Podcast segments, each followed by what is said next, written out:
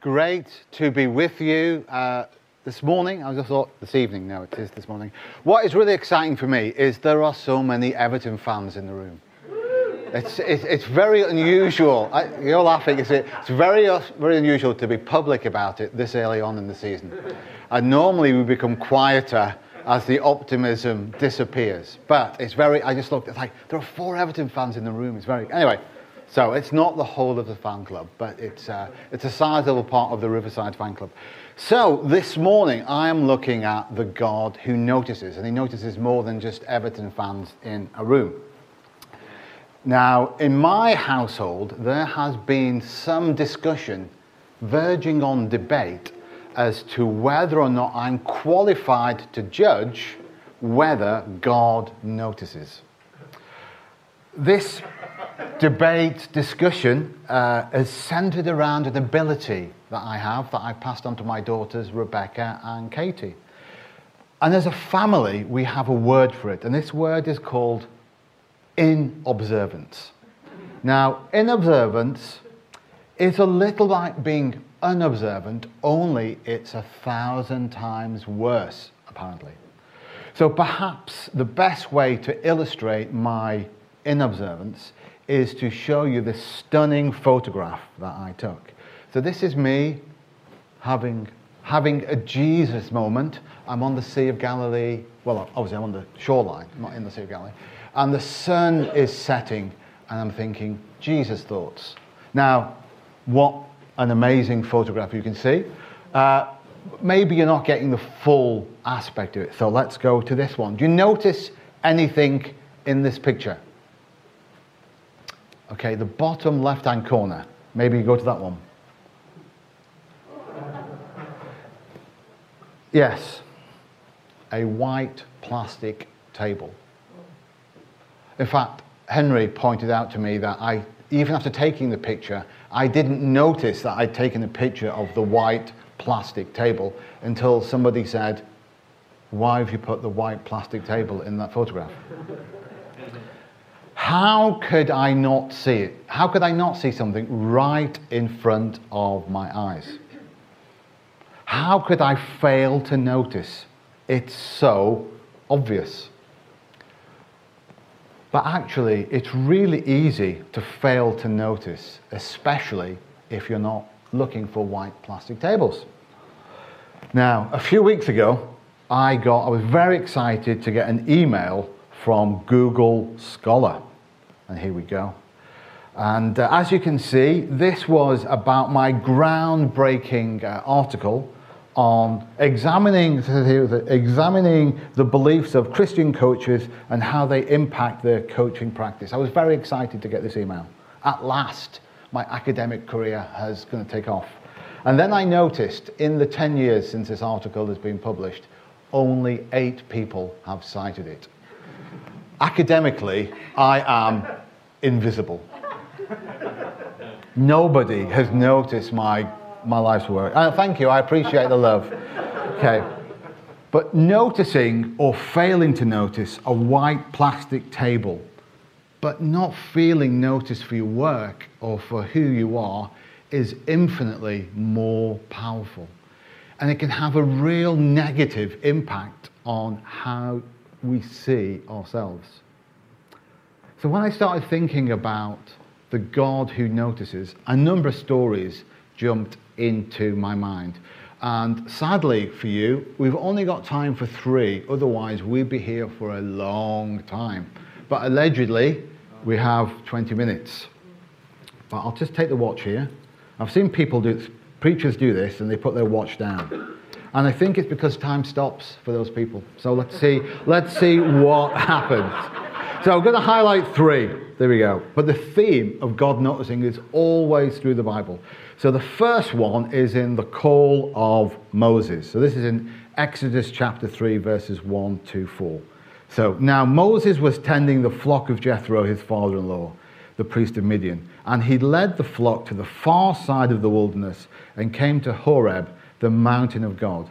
There the angel of the Lord appeared to him in flames of fire from within a bush.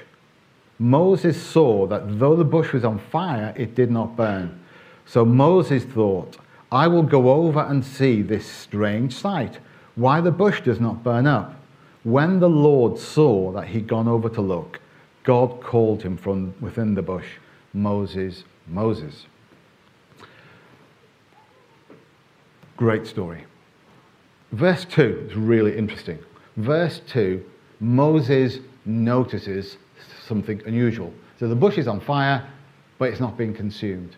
But then, verse 4, uh, in my version, it says, God noticed that Moses noticed.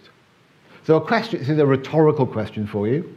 I have a reputation for asking questions, so this is a rhetorical question. And you can discuss it over lunch. How closely, how intently was God looking at Moses to notice what Moses noticed? Sadly, we haven't got time to discuss that. Uh, secondly, second story that came to mind was in Genesis 3. Then the man and his wife heard the sound of the Lord God as he was walking in the garden in the cool of the day, and they hid from the Lord, from the Lord God, among the trees of the garden. But the Lord God called to the man, Where are you? So God is walking in the garden in the cool of the day and he notices something has changed. He then asks in verse 9 that question, Where are you? This is not a geographical question, this is a relational question. God and man's intimate relationship has been broken. God felt this deeply. God had noticed. He'd noticed that break in that relationship. The third story of God noticing is in Genesis 16. And this is a beautiful story of God noticing a runaway pregnant Egyptian slave in a desert. So, Genesis 16, starting at verse 6. Your slave is in your hands, Abram said. Do with her whatever you think best. Then Sarai mistreated Hagar, so she fled from, so she fled from her the angel of the Lord found Hagar near a spring in the, in the desert. She, it was the spring that is beside the road to Shur. So basically, she's heading back to Egypt, where she was from. He said to her, Hagar, slave of Sarai, where have you come from and where are you going? I'm running away from my mistress, Sarah, she answered. Then the angel of the Lord told her, Go back to your mistress and submit to her. The angel added, I will increase your descendants so much that they will become too numerous to count. Okay, so there's a bit more of that story, but never mind. We will, we will carry on. It's really interesting. So Hagar, she's been mistreated. She flees in fear. She's alone. She's pregnant. She's feeling unloved. And she is literally in a desert. Verse 8 is really interesting. The first words out of the mouth of the angel of the Lord is Hagar. He calls her by name. In contrast to Abram and Sarah, she's just a slave. It's your slave, my slave. But the angel of the Lord knows her. He gives her dignity by calling her by name. And in John 10, we're reminded, you know, Jesus says, He calls His sheep by name. He notices, he knows our name. In verse 13, if we'd read a little bit further on that passage, uh, Hagar gives uh, God the name, or reveals his new name, El Roi, which is the God who sees. And what I noticed really interestingly in that passage was God sends her back. Her situation didn't change. But she had changed. She knew that God had seen her. She knew that He was with her. So, and if you notice too, He'd given her a purpose. He'd given her a promise and a purpose so that she could now be obedient and follow God's instructions. So I'll just say that again. That she knew, um, so He sends her back she knew that God had seen her, that she had changed, even though her situation hadn't changed.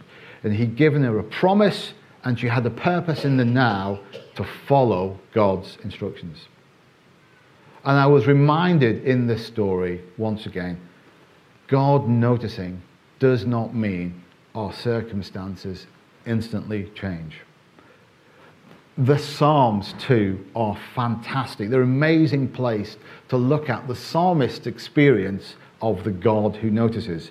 And as you read them, you'll discover it's not always as neat and tidy as we would like them to be. But actually, life isn't always neat and tidy.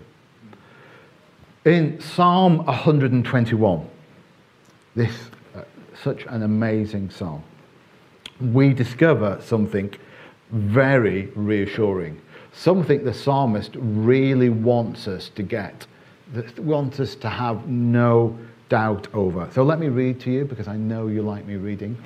Uh, I lift my eyes to the mountains. Where does my help come from? My help comes from the Lord, the maker of heaven and earth. He will not let your foot slip. He watches over you. He who watches over you will not slumber. Indeed, he who watches over Israel will neither slumber nor sleep. The Lord watches over you. The Lord is your shade at your right hand, and the sun will not harm you by day, nor the moon by night. The Lord will keep you from all harm. He watches over your life. The Lord will watch over your coming and your going, both now and forevermore. So, something really interesting in these eight verses. You will notice something, hopefully, in the next slide. Some clever, yes, there we go. It's highlighted five times. That phrase. He wants us to have no doubt that the Lord is watching over you. And he's what so the Lord notices because he's watching over you. So what about Jesus? And that was we asked a question earlier on. What do we learn about the God who notices from the life and the words of Jesus? So we now have a question. This is where you do get a chance. This is not a rhetorical question. So I know um, Nathaniel on the line is Nathaniel is going to share some of the online stuff. He's going to come up, and also this is a chance for David to speak in the room rather than just online. But anybody else can speak too. So who who does Jesus notice? Or we're going to have a long period of quiet on the internet. You can shout out. The woman who touched his garment. The woman who touched his garment. Thank you. Was that it? A blind man. A blind man. Zacchaeus. We'll get to Zacchaeus in a minute, David. Well done for the correct answer. That's the one that we have in the talk. See, I knew, I knew he would do it. Do we have, do we have anything? These Yes. guys are really quiet. It's like, have you been to church before? I'm, a bit, I'm very concerned. Uh, Maggie on the chat says Jesus noticed poor people, the hurting, uh, and the unloved people of this world. And he, uh, someone else, Rick, Rick said Jesus noticed suffering individuals and he noticed the hunger in crowds of people. And I think there was one more good one. Um, Anne said he noticed those who were poor, those who were disabled, victims of prejudice, and the marginalized. Very good. Top answer. Anybody else before we, we move on? The children, thank you. So the kind of the people who were completely, you know, the invisible. Uh, but if you stay for the next question. So Dave gave the top answer, or the answer I wanted someone to say. So let's look at um, Luke 19. So Jesus entered Jericho and was passing through. A man there was by the name of Zacchaeus. He was the chief tax collector and was wealthy. He wanted to see who, uh, he wanted to see, uh, let me try and read that in English, that might be easier, mightn't it? Okay.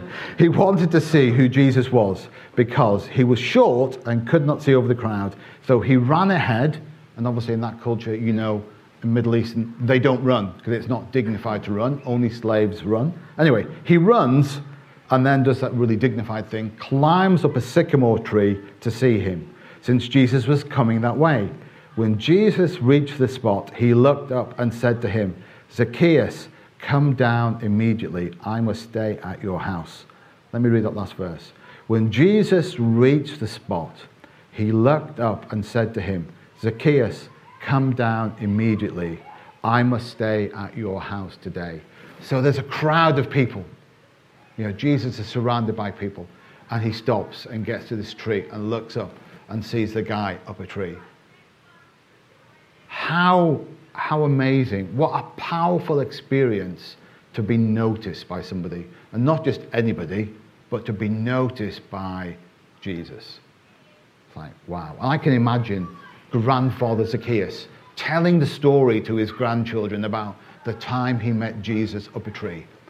Um, so, now you probably, this probably won't come as a shock to you, uh, but many years ago, I was a bodyguard to a famous American. And judge, well, it's not, not too much. I thought that would get, yes, of course, we, we, we realise that. We've stalked you on Facebook. We know that was part of your early career. It was the last day of the UK tour, and we were spending the day in London uh, before the event in the, on, the, on the evening, and Friday, Friday evening in London. So we went to Leicester Square, and we go to his favourite restaurant in Leicester Square, which was Garfunkel's. So we walk into Garfunkel's, and we make our way to our table, and there's a shout and someone starts running towards us. And the guy says, Paul, great to see you, and gave me a big hug. Obviously, pre COVID, obviously. Um, I grew two feet taller because here I am protecting this guy from being recognized, and I'm the one that was recognized. You know, it was, it's like, so actually, you're looking after me. I, I thought that, but I didn't say that. Sometimes, though, if I'm honest, it doesn't feel like God notices me. It can feel like I'm wearing Harry Potter's cloak of invisibility. Not feeling noticed is a really lonely place. So I want just take a moment to reflect on this next question. What do you do when you feel invisible? When you feel God hasn't noticed? But also, we're all different. We all have different strategies about what we do when we feel like this. So, what do you do when you feel invisible, when God hasn't noticed? So, Nathaniel, what was your answer to that question? Um, I think, in, in thinking about that, it was um, to turn to the Bible because sometimes what I think or what we think can be um, not always the truth. So then actually going right, what does the Bible say about this situation? Um, and let's let me hear some truth. okay, brilliant. It's kind of interesting when we go really, really, really fast, we miss so many things, and we actually have to go slower to notice. So personally, I do three things. So I do three things when I feel like this.